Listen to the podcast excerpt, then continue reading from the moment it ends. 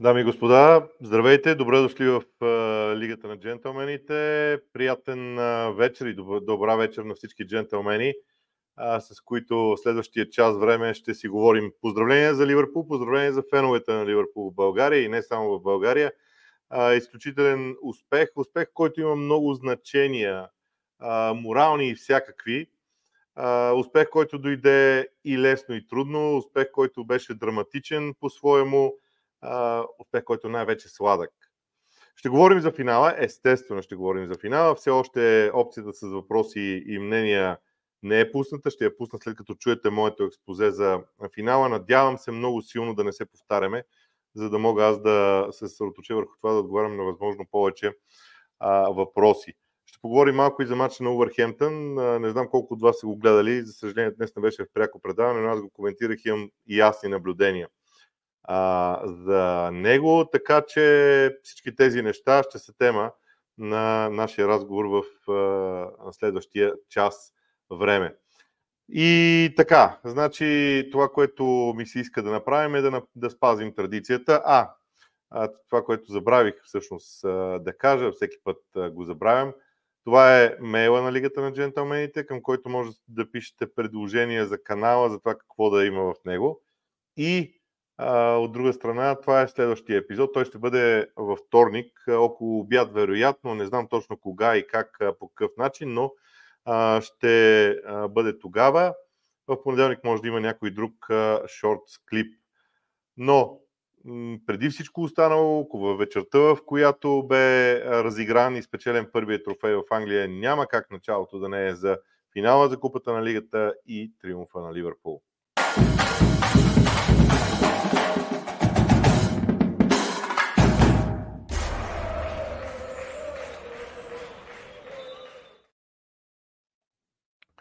Така, без никакво съмнение, един финал, който бе решен за мен от едно качество. Морално качество. Знам, че футбола е игра, в която там на терена се решават много неща.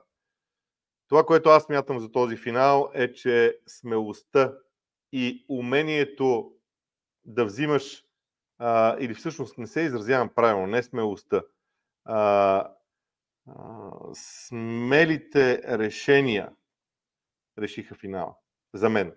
Защото, вижте, а, много неща могат да се говорят за този финал и, и аз ще мина през тях.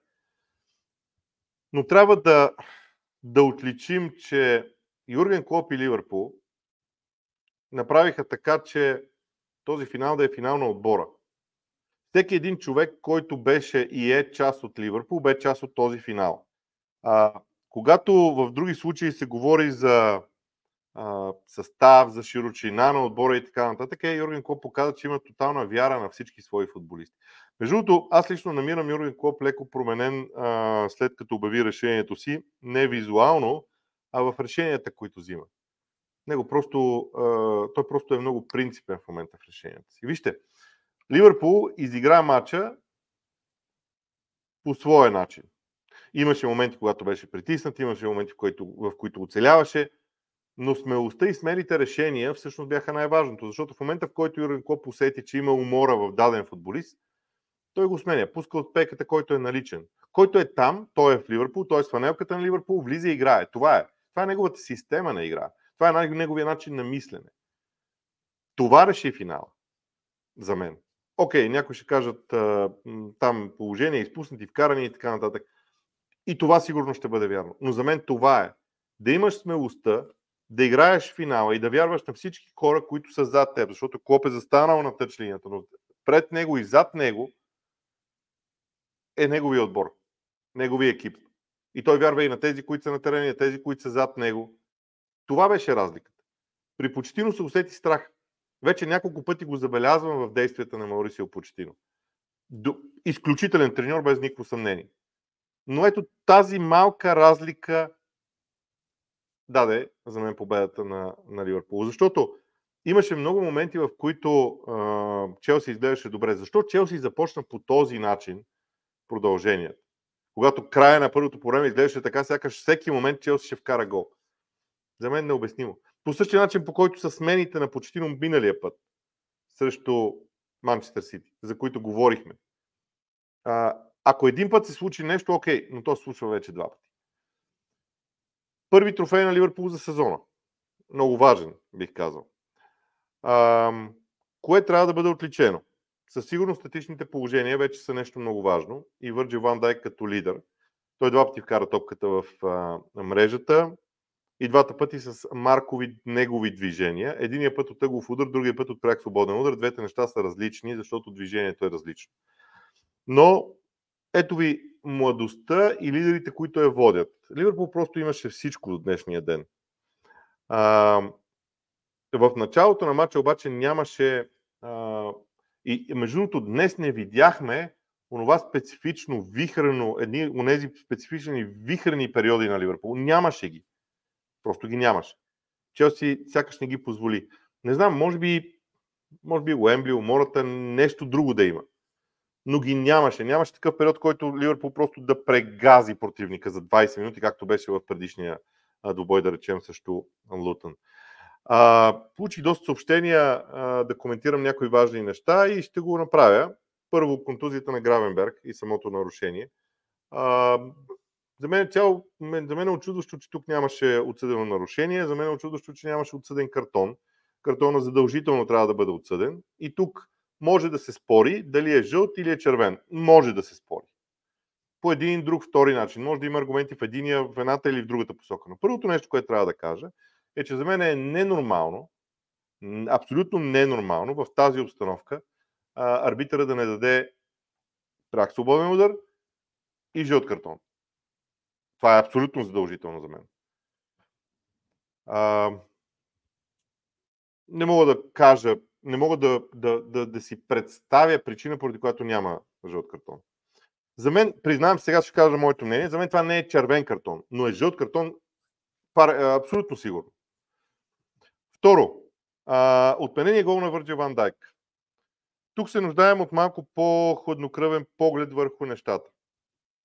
А именно, а, когато в така, правилото за деца да се интерпретира на терена, във всеки един момент, когато атакуваш играч, играеш топката.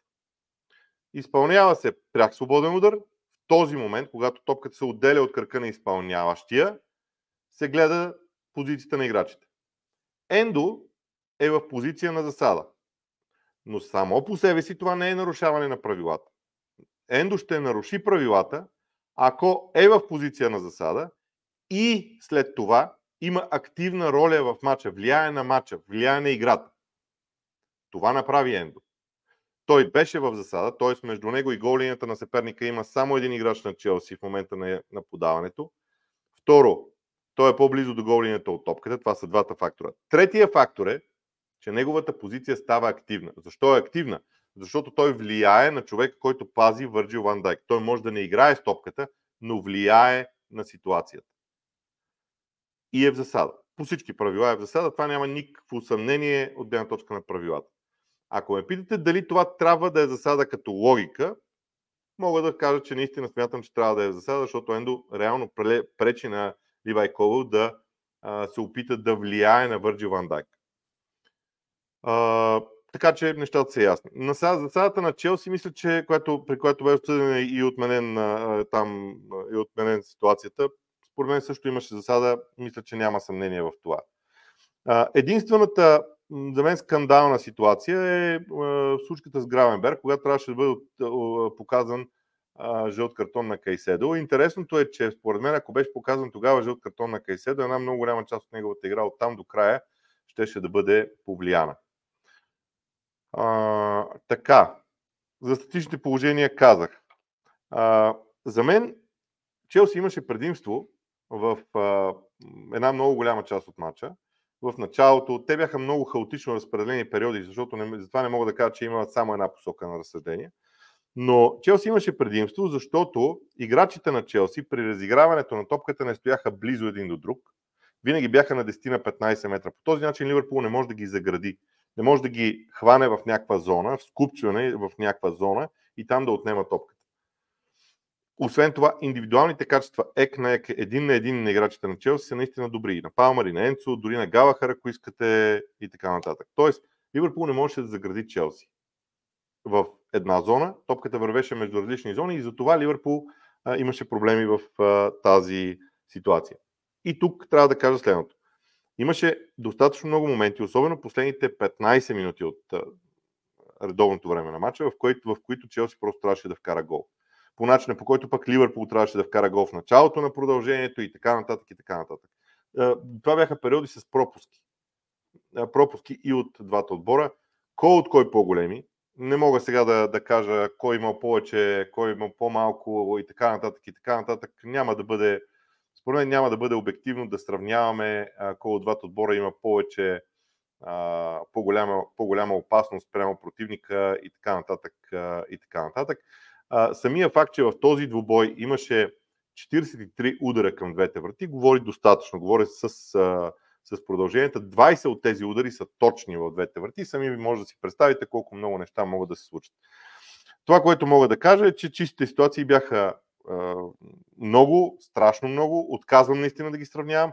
Градите бяха поравно а, тази на Ливърпул преди тази на Челси и така нататък. Второто нещо, което трябва да кажа, и тук преминавам по-скоро вече в. Всъщност, понеже говорихме и много ще се говори за младите играчи на Ливърпул. Аз го казах във видеото за Ливърпул, може да го прегледате, то е тази седмица. Мисля, че е кръстено Ливърпул от 20 на 70. В тази система на игра на Юрген Клоп, ако той мине по улицата, сега това ще ме извините, знам, че е несериозно, шега е.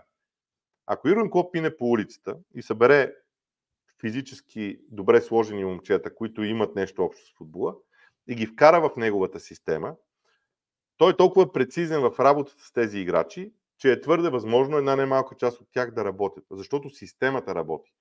Това е, този матч е поредното доказателство, че Юрген Клоп създаде една машина в Ливърпул, в която машина работи. Работи с наличните футболисти. Те тренират, създават качества, създават а, модел на игра, излизат, интерпретират го на терена и този модел работи. Дали ще играят 18 годишните, 19 годишен, 20 годишен, 21 годишен или 31 годишен, разликата е в чисто индивидуалната класа, но в завършъка на атаките, в тези топ, топ отигравания. В основата си тази система ще работи. Това е гениалното в в това, което свърши Юрген Клоп. Защото неговата система работи и той вероятно по принуда, моето мнение е, че е изцяло по принуда, бе длъжен да си осигури тази система, защото едва ли могат да му купят качествени играчи. Т.е. собствениците няма да дадат много пари всяко лято. Дават пари за определени футболисти, но до там. И сега, а, мисля си, че трябва да обърна вече темата към а, състава на Челси, защото там има нещо, което за мен е важно. Аз вече го казах за смелостта и а, за начина на игра. Вижте, от една страна, за да започнеш да печелиш, трябва да се научиш да губиш. Просто трябва да минеш през такъв период. Челси минава през такъв период. И това е факт. От друга страна обаче, бих казал и нещо по-различно. А именно, трябва да си смел и да рискуваш. Защото Челси не рискува достатъчно за мен. Особено в моментите, когато имаха предимство. И тук се вижда нещо много важно, като извод за мен. На Челси е нужен централен нападател. Друг централен нападател от тези, с които те в момента разполагат. Защото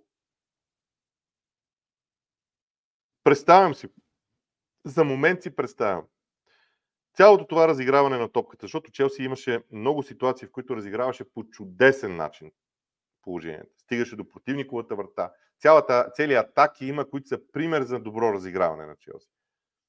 Няма завършек. Ако на върха на тези атаки беше Лукако, Другба, а, който искате да вземете от типичните централни нападатели през годините, които Челси са имали. Аз бих казал, че дори Андрей Шевченко, който беше в лош период, или Фернандо Торес, който, чието периоди в Челси не са усеяни с чак толкова индивидуална слава, слава. Дори те ще да са супер полезни. Но, но това е етапа от развитието на сините. Аз продължавам да го повтарям и ще го повтарям. Днес Челси изигра силен матч. Не си реализира положението. Те и Ливърпул не ги реализираха. Така че от тази гледна точка това е нещо много важно, което за мен е от значение. Но в останалите зони по терена, извън централния нападател, Челси вече стига до едно ниво, което изглежда като на завършен отбор. Не на топ отбор, но завършена структура на отбор. Знае се какво се прави в защита. Бранителите действат сравнително хладнокръвно. Окей, някоя друга грешка индивидуална може да се случи. Това е... Има ги тези неща. Но а, просто действията на, действията на, на, на Челси, на целият отбор, разиграването на топката, фланговите играчи, а, тройката в центъра, всичко това вече изглежда като много близо до това да бъде завършен процес. И аз вярвам, че до края на сезона и това ще стане. Но им трябва централен нападател, трябва им голаджия. Човек, който да, да дърпа играта напред. Сега излишно е да давам примера с Холанд, но примерно дори един а, играч като, като Дарвин Нунес, като а, Жезус, като Ричарлисон, давам примери централния нападател, или Оли Уоткинс. С Оли Уоткинс Челси тук ще вкарат 3 гола в този матч. Така че това липсва на Челси и днес се видя много. Но аз пак ще се върна на другото. Смелостта. Трябва да имаш смелостта тези мачове, в тези мачове да го рискуваш. Клоп отиде в банк.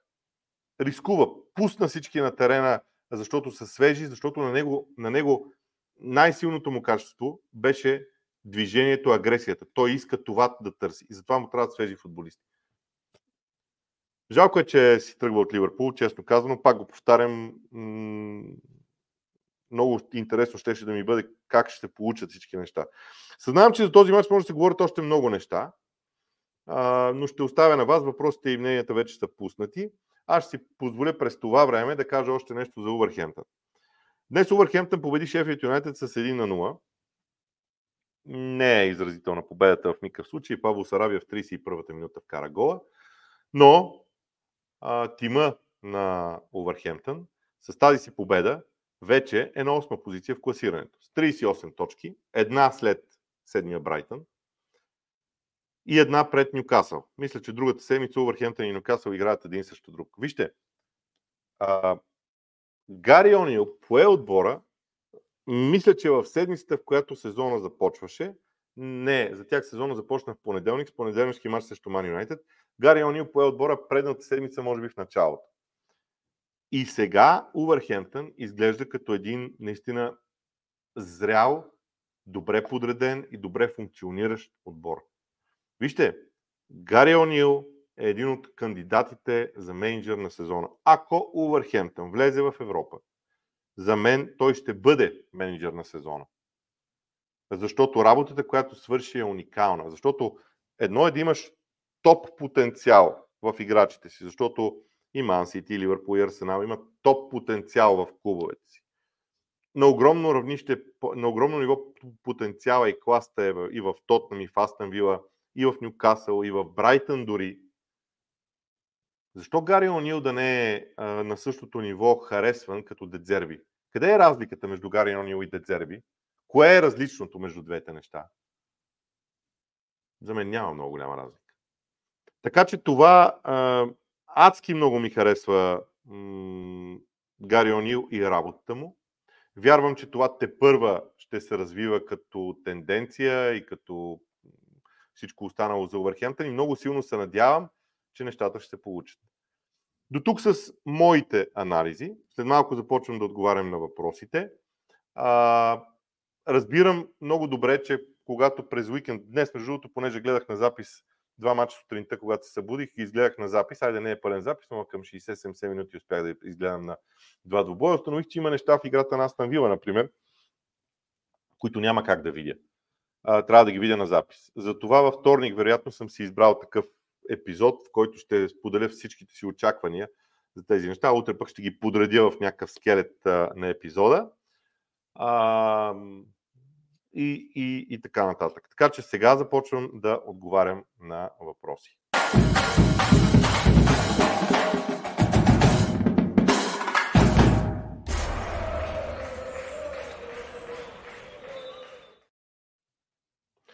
Така, Така, Лескарш 27-95. Абсолютно равностоен финал. Ливърпул обаче доста лесно преодоляваха средната третина на Челси. Сините от своя страна, когато се умяваха да разиграват през преста на Ливърпул, лесно стигнаха до положения. Така е факт. Поздравявам всички от Ливърпул, честит трофей, така е, честит трофей на всички. А, Валентин, на лайфа на Клоп, Милен зачекна, че може обявяването на Клоп да е с цел мотивационно на играчи, публика и да се борят за трите оставащи фронта и на края на сезона да кажат, че са се разбрали какво мислиш. Не мисля, че е вярно. Не мисля, че е вярно. Просто смятам, че нещата са много различни. Валери, мнение. Не ми харесва играта на Гакпо. В единоборството го няма никакъв. Опуска, пропуска хубави ситуации. Първа и втора топка е печели рядко. За мен той е най-слабия играч на падение на червените. Твоето мнение. Гакпо би трябвало да има друга роля за мен. Гакпо има Гакпо, така си го представям аз, Гакпо е свързващото звено в състава на Ливърпул. Човека през когото минава топката, за да стигне от единия на другия фланг, да се намерят коридорите, и така нататък. Вижте, Гакпо в Ливърпул има роля много, която е съизмерима, не еднаква, но съизмерима с ролята на Кай Хаверс в състава на Арсенал. Това е.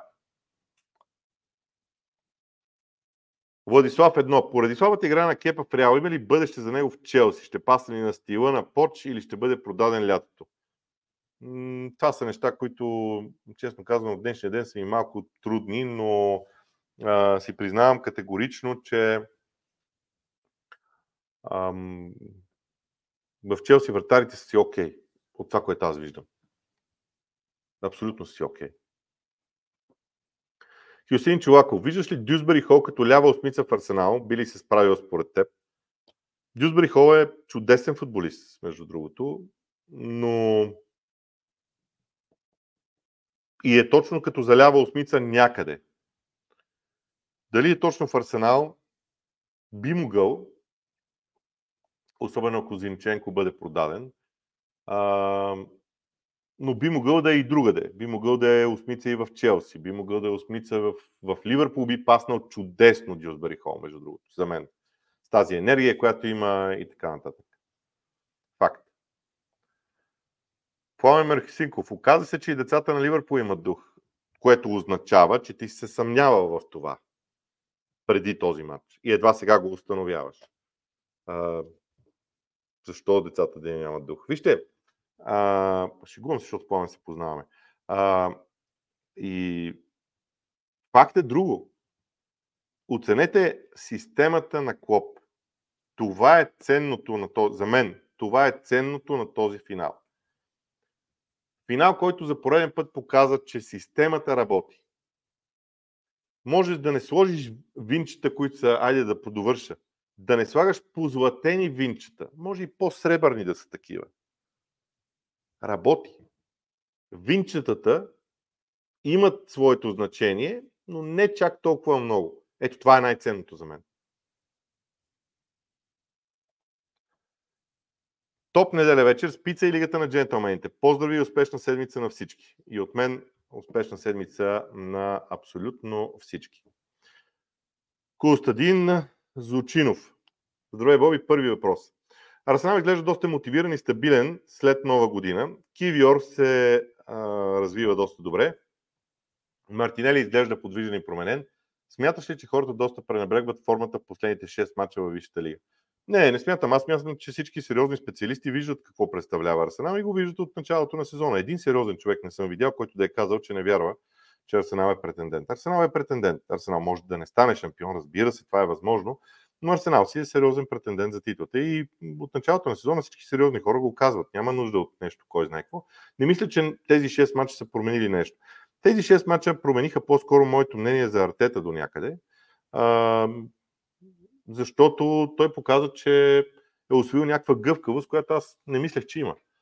Не мислех, че има такава гъвкавост, за да бутне играта, да бутне детайлите в играта на Арсенал. Това е наистина много, много, много интересно. Само за секунда ще ме извините.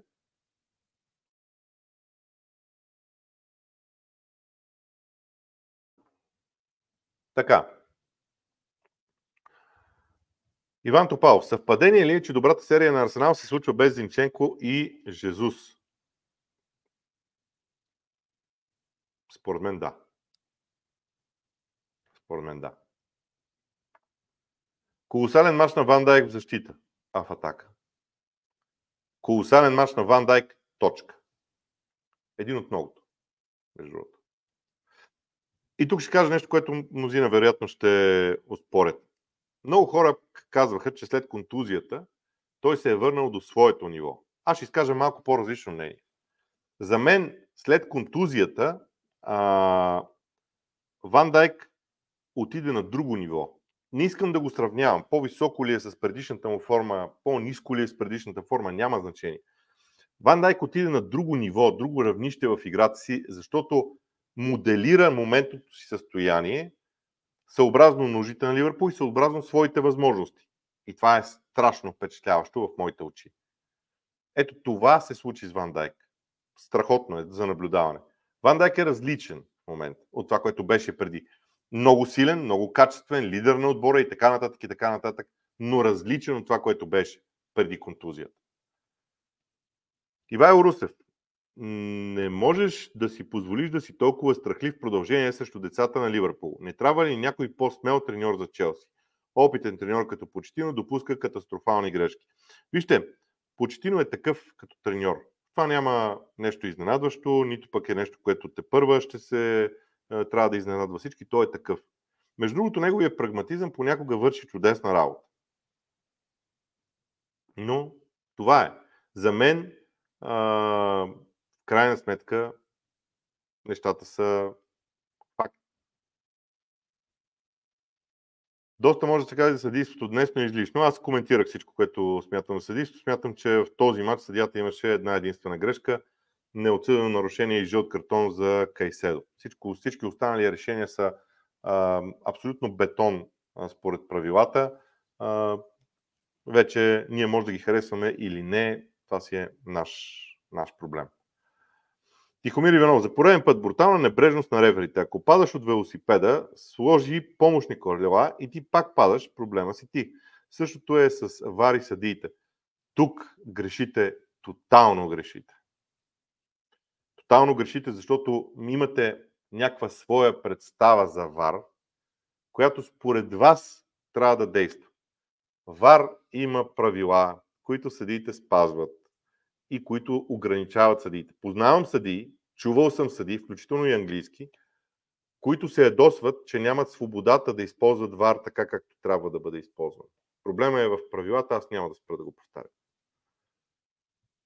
На този ден през 2001 година Манчестър Юнайтед побеждава Арсенал с 6 на 1, на Дуайт Йорк отбелязва хетрик в първите 22 минути. След този мач домакините стават с 16 точки пред втория Арсенал. Добре а, за мен не е спестен. Как, аз го коментирах.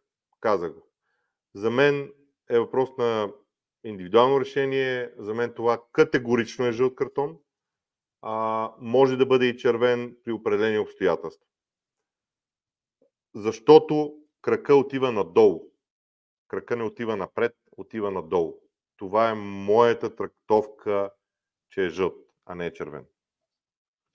Защото ако крака отива напред към крака на другия, на, на високо ниво, на, на, на по-високо ниво, категорично е червен картон. Но когато крака отива надолу към земята, се предполага, че играча иска да стъпи и няма такава умисъл да наразни здравето на противника. Но бих се съгласил, ако някой каже, че, а, че а, червен картон и има необходимите аргументи, бих се съгласил. Въпрос на мнение в тази ситуация. 500 милиона селекция на Челси се изплаши от шепа тинейджери. Вижте, аз не бих подходил с такова неуважение към тези футболисти на Ливърпул. Тези млади момчета или тинейджери, както ги разбирате, те тренират всеки ден с основните силните играчи на Ливърпул. Покажете малко уважение към тези момчета. Те днес казаха, че са готови да носят отговорност, защото трябва да са тинейджери, така, шепа тинейджери. Аз лично бих ги уважавал и като не бих, не бих ги подценявал едва ли не. Колкото до 500 милионната селекция, много отдавна футбола не купува класа. С класата не се купува с футбол. Може ли да коментираш представянето на Келехер, Ван Дайк и всички тинейджери срещу Челси? Коментира го вече. Брилянтно. Теоминатор. ако някой все още се чуди защо Клоп е out of energy, да поразгледа съдейството в този финал. Ми се коментират съдиите. Съдиите приеха много при сърце молбата от почтино да не правят услуга на Клоп заради това, че той напуска. Много съм впечатлен от тези младежи и могат да растат заедно в отбора. Петър Маринов. Страхотен матч и от двата отбора на Уембли, но Боби, ако при една от контрите на Челси бяха вкарали, тогава може би щяхме да говорим колко е била добра тактиката на Почетино, а не за смелостта на Клоп. Никога няма да ме чудете да ме чуете, да променя мнението си на базата на конюнктура, на базата на обстоятелства. Мисля, че вече сте се научили, че а, съм достатъчно луд а, да си имам собствено мнение и да го защитавам в всяка, всяка една секунда. Това е факт. Здравей! така. А... Георги Василев, благодаря за епизода, Боби. Изглеждаш изморен. Приятна вечер. Как може по, по подобен начин Челси да не се хвърли в продълженията липса на всякакво желание и опит? Не съм изморен, бе, хора. А, сега имайте предвид, че аз в дните през седмицата правя епизодите по обяд. По обяд човек по един начин изглежда и има като енергия. А когато е бил на работа, примерно 7-8 часа, по друг начин. Не съм изморен ни най-малко в тези моменти. Категорично най-малкото двубой беше изключително интересен за, за наблюдаване в матча.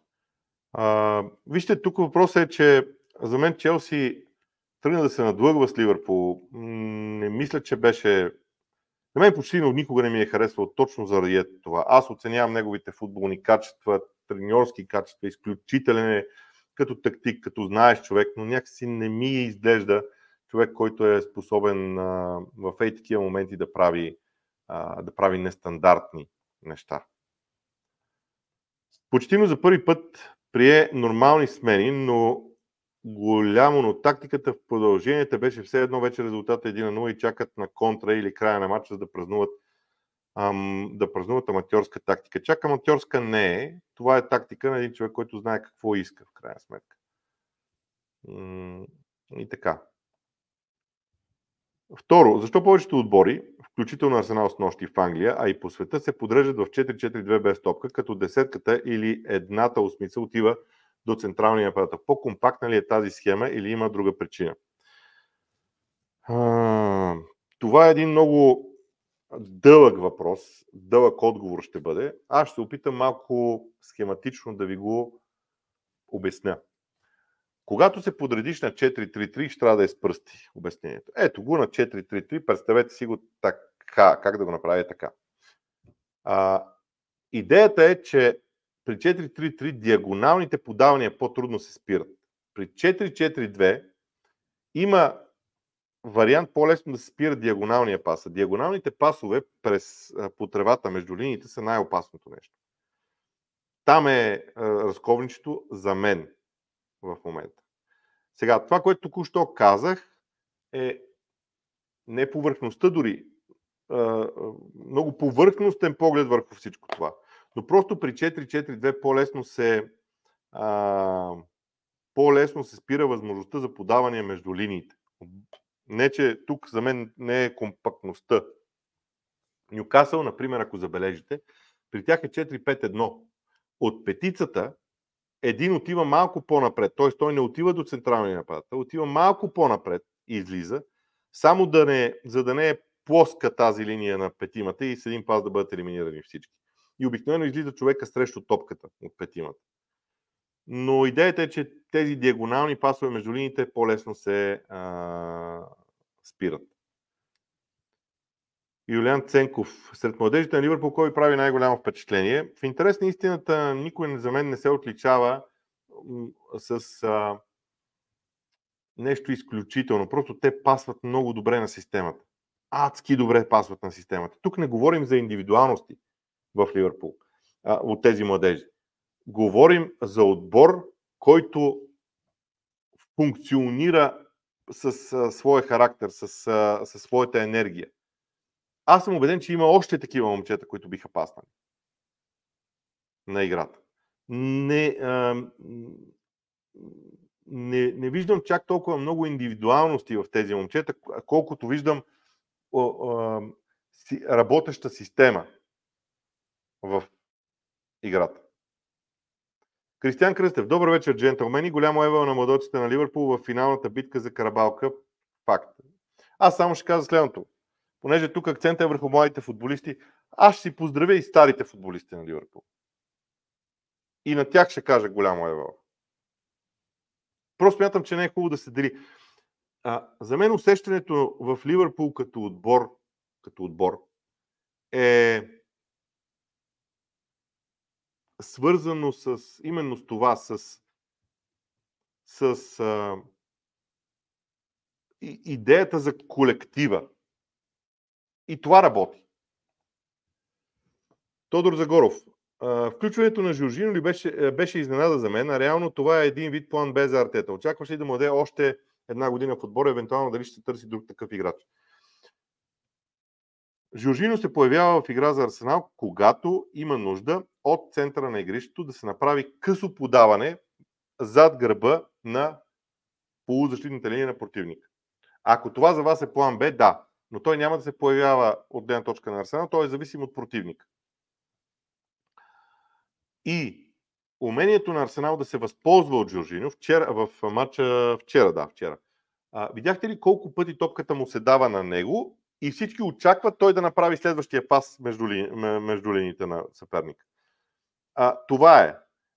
Ако в следващия матч на Арсенал, а той мисля, че е с кого? Чакайте да видя с кого е. Дали беше с Шефилд Юнайтед, примерно нещо и такова беше. Точно така. Гости на Шефилд Юнайтед. Там няма да има нужда от такъв пас между линиите и не бих се очудил Жоржино да не играе. Не бих се очудил там да играе а, Жезус на, на върха, Хаверц на осмицата заедно с Йодегор и Деклан Райс да си е на, на основата на този триъгълник. Колкото до договора му, нищо чудно да му предложат. Въпросът е той дали ще се съгласи. Категорично Клоп е менеджер на сезона до тук. Да печелиш трофей, да си на първо място във Висшата лига с тази конкуренция и всички тези контузии и съдийски грешки. Като махнем съдийските грешки, съм съгласен с вас с едно много голямо изключение. Юрген Клоп притежава един състав, който той си е изградил. Той си го е изградил, той си го познава. Той знае какво иска от тези играчи. Постижението на Гари Онил, например, на мен ми е много силно. Сега, не мога, може би не бива да ги сравнявам. Много е силно. Защото той наследява друг отбор, започва да работи с него и така нататък. Ван Дайк, вау, дечиците на Клоп изиграха изключително. Гари Невил се изказа по леко по-брутален начин след мача с Луз, върват усилено към по-челните места и се справят прекрасни. С изключение на това, че половината от това мнение не го разбрах, всичко друго е наред. Димитър Илиев, спечелването на финала ще даде ли криле на Ливърпул тук до края на сезона, а ако Клоп не си тръгваше, ще ли Ливърпул да спечелят? В този матч почти беше под по-голямо напрежение. Не знам, аз, аз съм не, не съм на мнение, че обявяването на отказването на Клоп променя играта. Тази игра на Ливърпул се прави на тренировките, така мисля.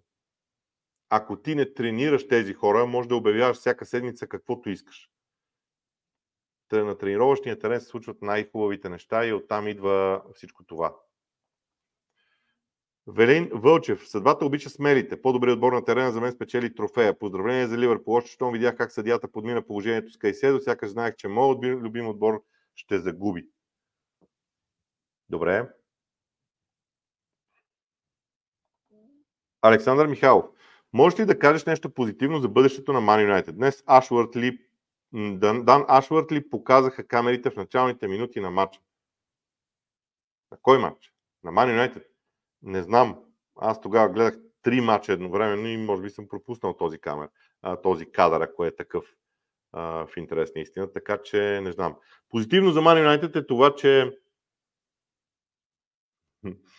Позитивно за Man United е, че са Man United. Не го забравяйте. Man United има своя харизма, свои емоции и това е, може би, най-позитивното. И те трябва да се върнат и да бъдат Man United.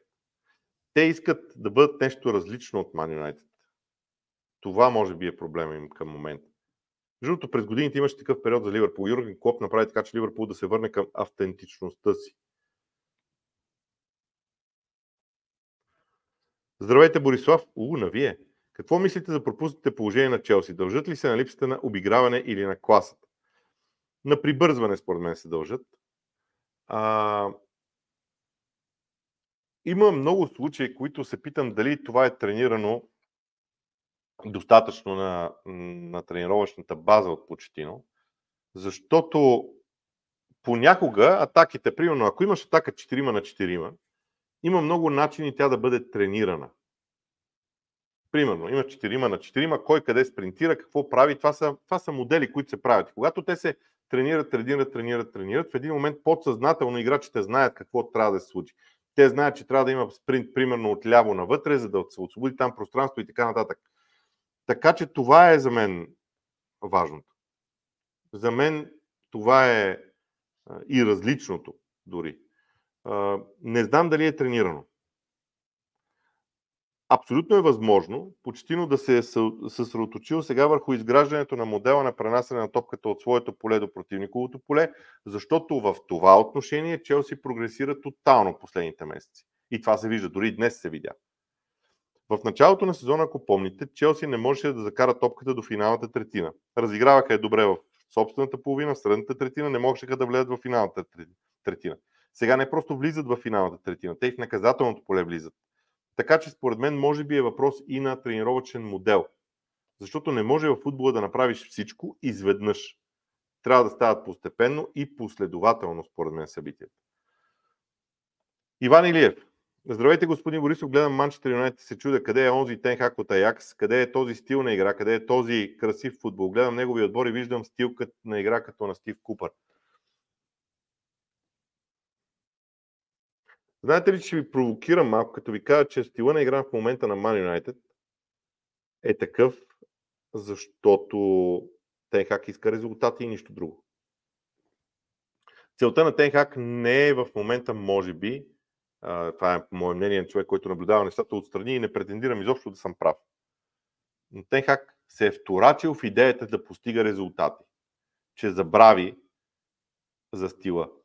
А колкото хора са се поблазнили да правят това, те са се провалили в дългосрочен план. Така ми се струва. Наско Тренев. Не съм фен на Ливърпул, но няма как да не ги поздравя за победата. Беше много хубав матч, връзката между Клоп и момчетата е толкова силна, че се усеща отдалече. Браво на юношите, които взеха участие. Те си готови мъже на 19-20 години в съвременния футбол, трябва да си готов да влезеш в този състав. И сега ще се съгласите ли всички с мен, че Ливърпул има най-широкия състав в Висшата лига? Най-широкия състав в Висшата лига е на Ливърпул. Мисля, че този мач го доказа. Мартин Близнашки.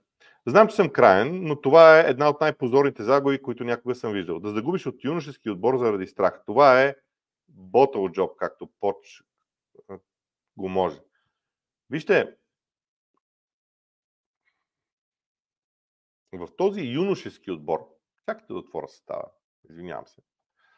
В този юношески отбор започнаха футболисти като Харви Елият, Гакпо, Диас, Ендо, Макалистър, Робъртсън, Ван Дайк, Конате, че и Келехър. Колко от тях са юноши? Конор Брадли, да. Гравенберг бихме могли да го прибавим към юношите. Влязоха от пейката. Джо Гомес, тотално не е юноша. Кларк Маконал и Данс. Юноши са четирима души. А, на мен просто поделен факти. Ако не съм прав, кажете ми. Четирима са. От 15. Не е юношески отбор. Не е пълния потенциал на Ливърпул, далече от пълния потенциал на Ливърпул, категорично. Но не е юношески отбор. Виктор Атанасов. Добре де, активната позиция на футболиста на Сити от началото на сезона, как се разгледа тогава? Четат се правилата като дявола Евангелите. Ама не, помните ли тогава какво се случи? Гола, гола беше казано публично, че е трябвало да бъде отменен. И правилата бяха цитирани. Това е он е гол, дето топката мине между краката на Аканджи. Нали? И за него, вероятно за него говори.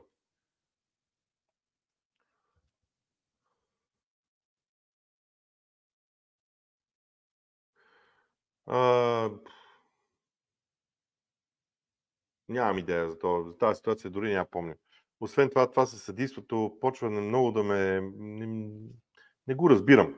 Проблема е, че аз не разбирам този начин на мислене. И никога няма да може да се разберем на тема съдийство. Петър Младенов. Каква е причината за напускането на Клоп? Клоп е велик, лидер и победител. Честита победа. Така е. Каква е причината за напускането? Никаква идея нямам. Който знае да каже. Той Клоп не иска да каже. Свинен Велков. Дано Манчестър Юнайтед някой ден има треньор като Юрген Клоп, но Ливърпул с юношите си спечели трофея. Това могат да го направят само големите отбори и треньори. Поздравления за Ливърпул.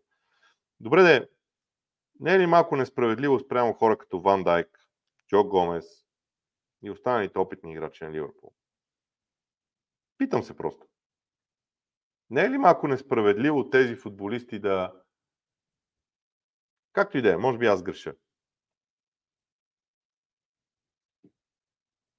Така, пак за съдийството, окей.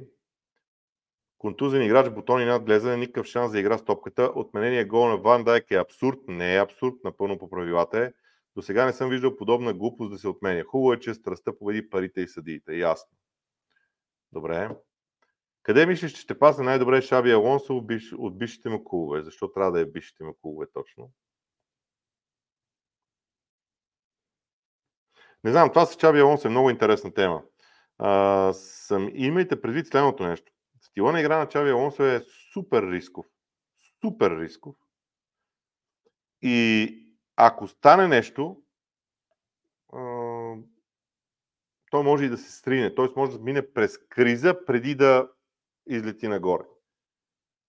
Така че не знам, не мога да кажа. Айкут Фатин.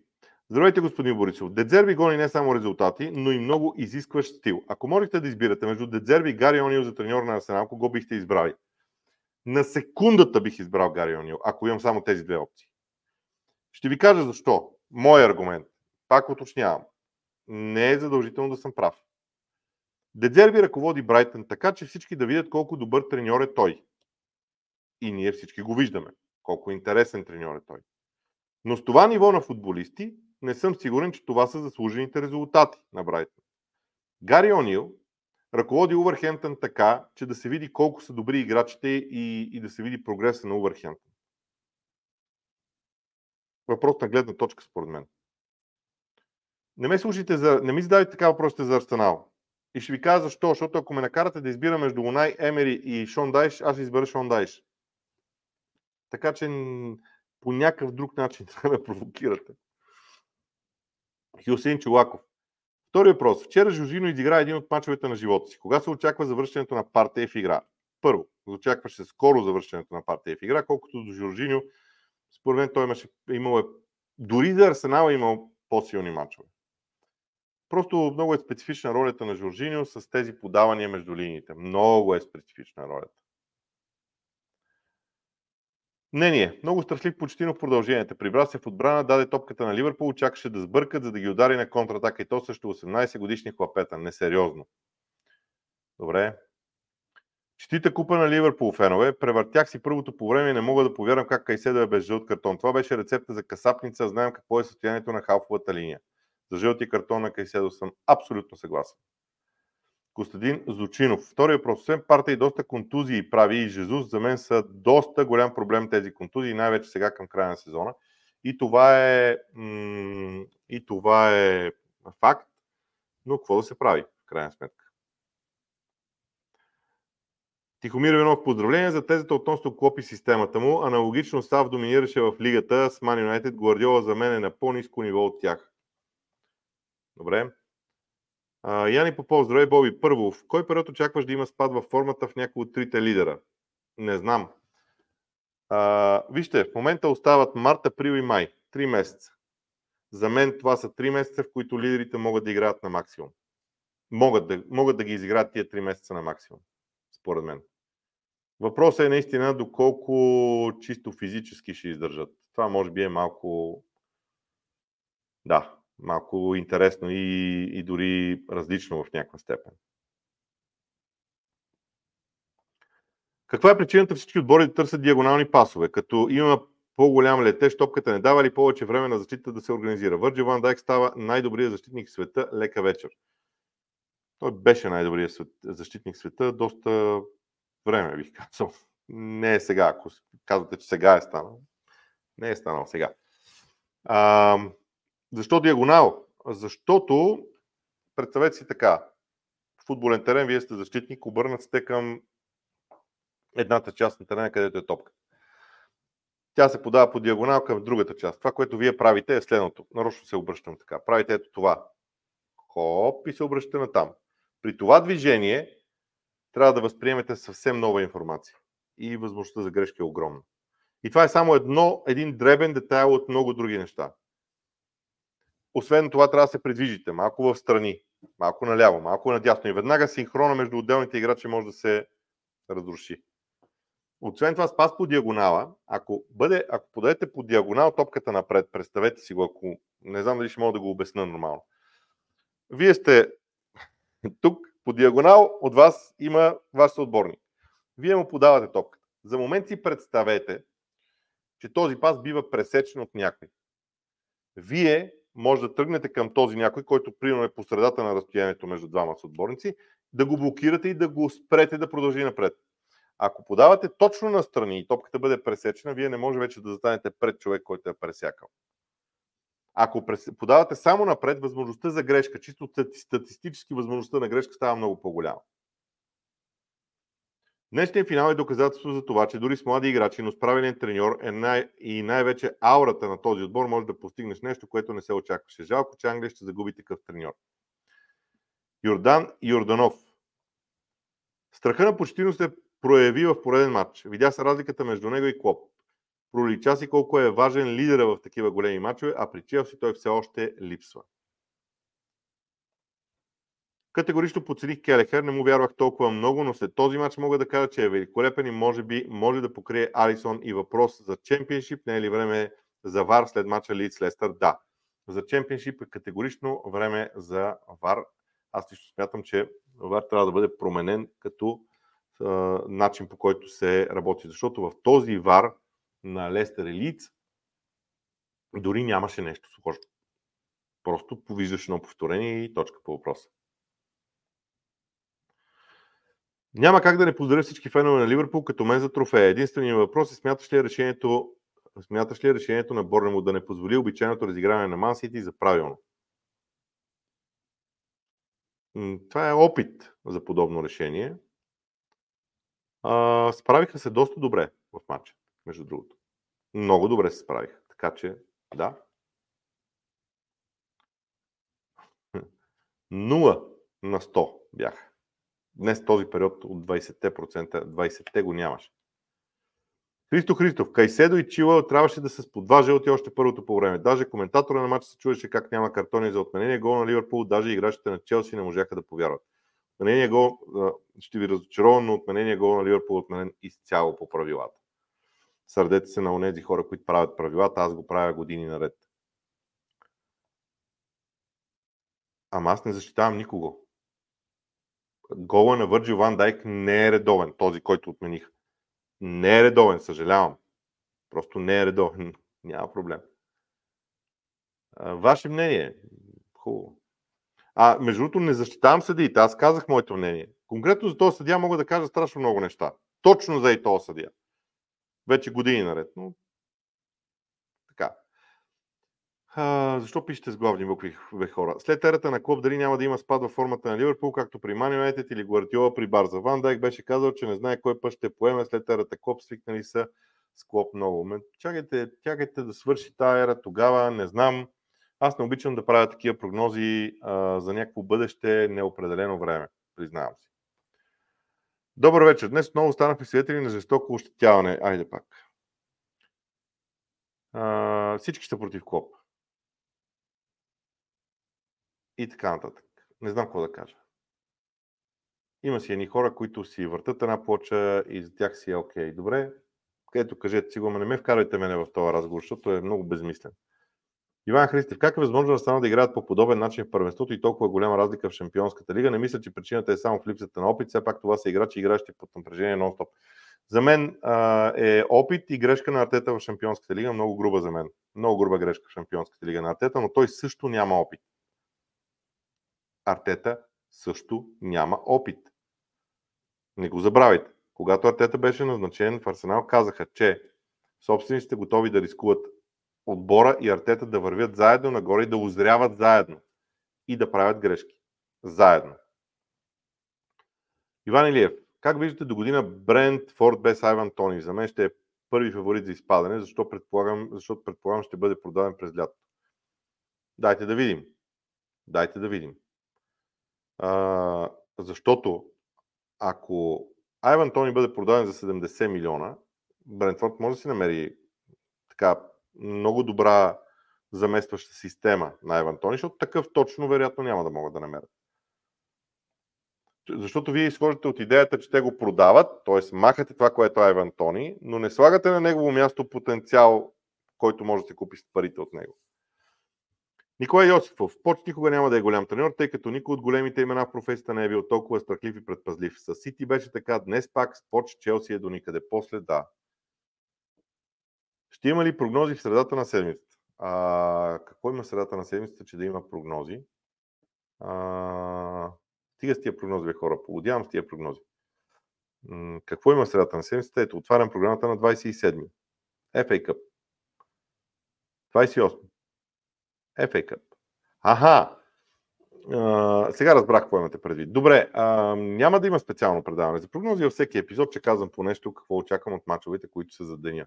Като някаква малка рубричка. М- така. Антон Къбов. Погледни първите четири нарушения на Челси в началото на матча. Няма даден картон. Ако тогава беше даден картон на Кайседо, той щеше да е червен. После Кайседо изигра 130 минути без жълт картон. Казах, какво мисля? Добре. Григор Стоилов. Честито на всички фенове на Ливърпул. Показахме характер на отбора, дори и във всичко да е срещу нас, ние не се отказваме. Школата над парите. Това мога да се съглася. А, аз бих го променил малко и би го казал тренировъчната система над парите. Чуя ли за Тухел в Ливърпул, изтръпвам. Грандоман, който счита, че е постигнал всичко и винаги другите са му виновни, начало на такъв сплутен и жизнерадостен колектив абсурд. Клоп е огромен. Много ми интересно, много ми интересно как, интересно как всички в момента откриваме Клоп. А, Венцислав Юзекчев. Нищо, нищо чудно, че Клоп му писва. Крис Кавана се подигра първото по време с отбора. Не обичам да говоря за съдия, обаче петима играчи на Челси трябваше да се жълт картон до 30 минута, Кайседо с 5 фала. Но не обичате да говорите за съдиите. Ван Дайк е велик. Първо, заради футболното си IQ. След това заради физиката си. Интересно се получи как отбор за 1-2 милиарда срещу 18 годишни с 10 минути опит в мъжкия футбол. Май почти сбърка. Всички играчи на Ливърпул ли бяха на 10 години, бе хора? Както и да е. Борис Цветков. Евентуално, ако Почетино сега или на края на сезона си отиде, смяташ ли, че Челси може да се насочи към Гари Онил предвид нещата, които прави с Увърхемптън или ще се даде на почва още един сезон? Гари Онил няма да бъде повикан в Челси, никакъв вариант няма за това. Гари Онил ще бъде типичният треньор, който примерно такава кариера имаше и Девид Мойс. Такъв тип кариера виждам за него. А, мислиш ли, че Нкунку и Мадуеке са най-слабите нападатели в премьер лигата? Не. А, може ли да си дадеш мнението за играта на Брадли този матч и КК? Не знам какво значи КК.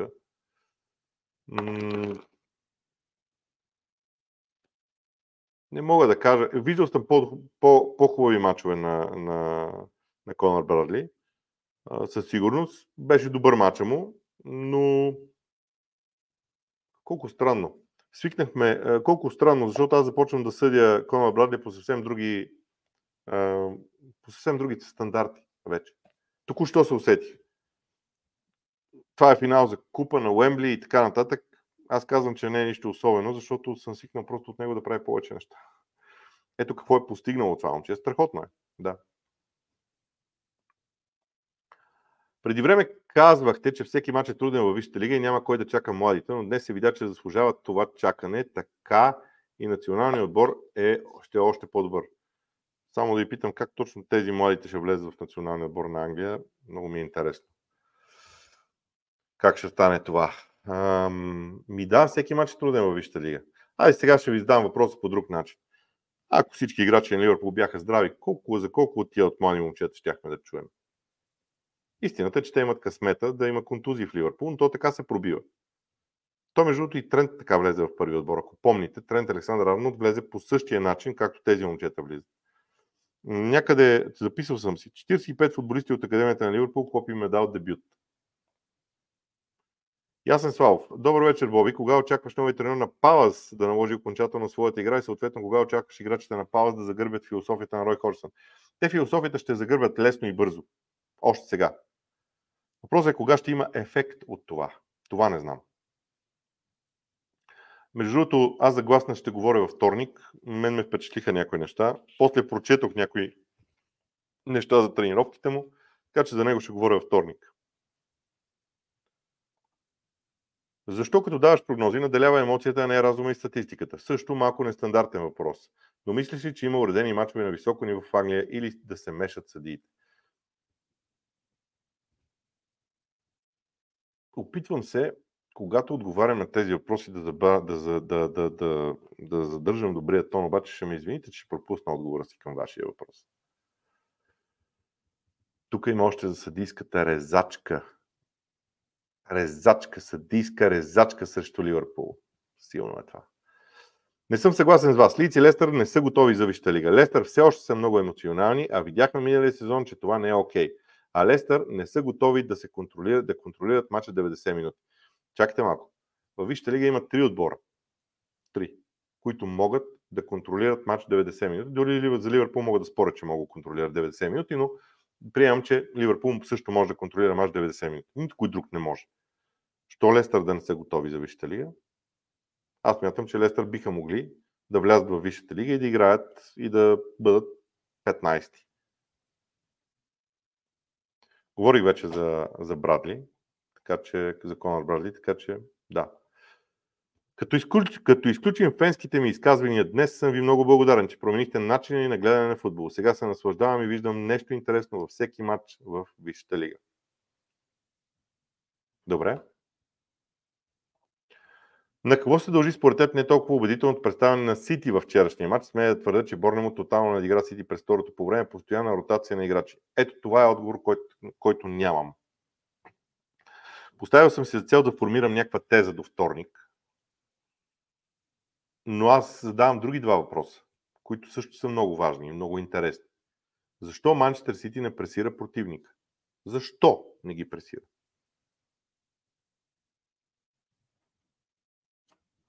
Защо Манчестър Сити не е агресивен към противника? Много мачове се случва. Окей, печелят си двубойте, това е супер в момента. Но да да знам до кога ще продължи. Така или иначе е безкрайно интересно. А, добре. До кога играта без стил ще продължава да дава резултати? Трябва да ми кажете за кой говорите, защото така мога да не се съглася. Реално. Мартин Близнашки говори за продълженията, когато Челси се прибра. Да, да, аз също схванах за какво говорите, така че ми е ясно. Честита победа на феновете на Ливърпул, бихме ги с отбор, съставен в голямата си част от детската градина. Пак се връщам на състава и пак го гледам този състав. Келехер, детска градина ли е? Андри Робърт, Андрю Робъртсън, детска градина ли е? Вънчел Ван Дайк, детска градина ли е? Кунате, детска градина ли е? Макалистър, детска градина ли е? Ендо, детска градина ли е? Диас, детска градина ли е? Гак по детска градина ли е?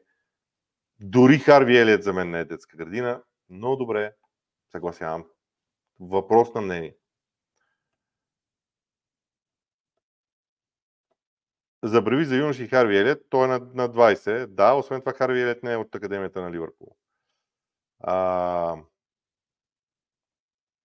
аз съм фен на Челси и мога да кажа, че това е пълен срам. На феновете на Челси ще кажа нещо много искрено, от себе си, от сърце. М- за мен Челси се нуждае от търпение и любов на феновете си. Много е трудно да се прави това нещо. Особено в мачове като този, когато си загубил по този начин. Но търпението и любовта са нещо, което един фен дава на отбора си безрезервно, без да иска нещо в замяна. Реално погледнато, ако човек се замисли, какво направи Челси днес? Загуби един матч, който можеше спокойно да спечели. Но вижте,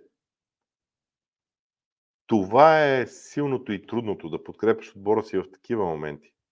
Не знам.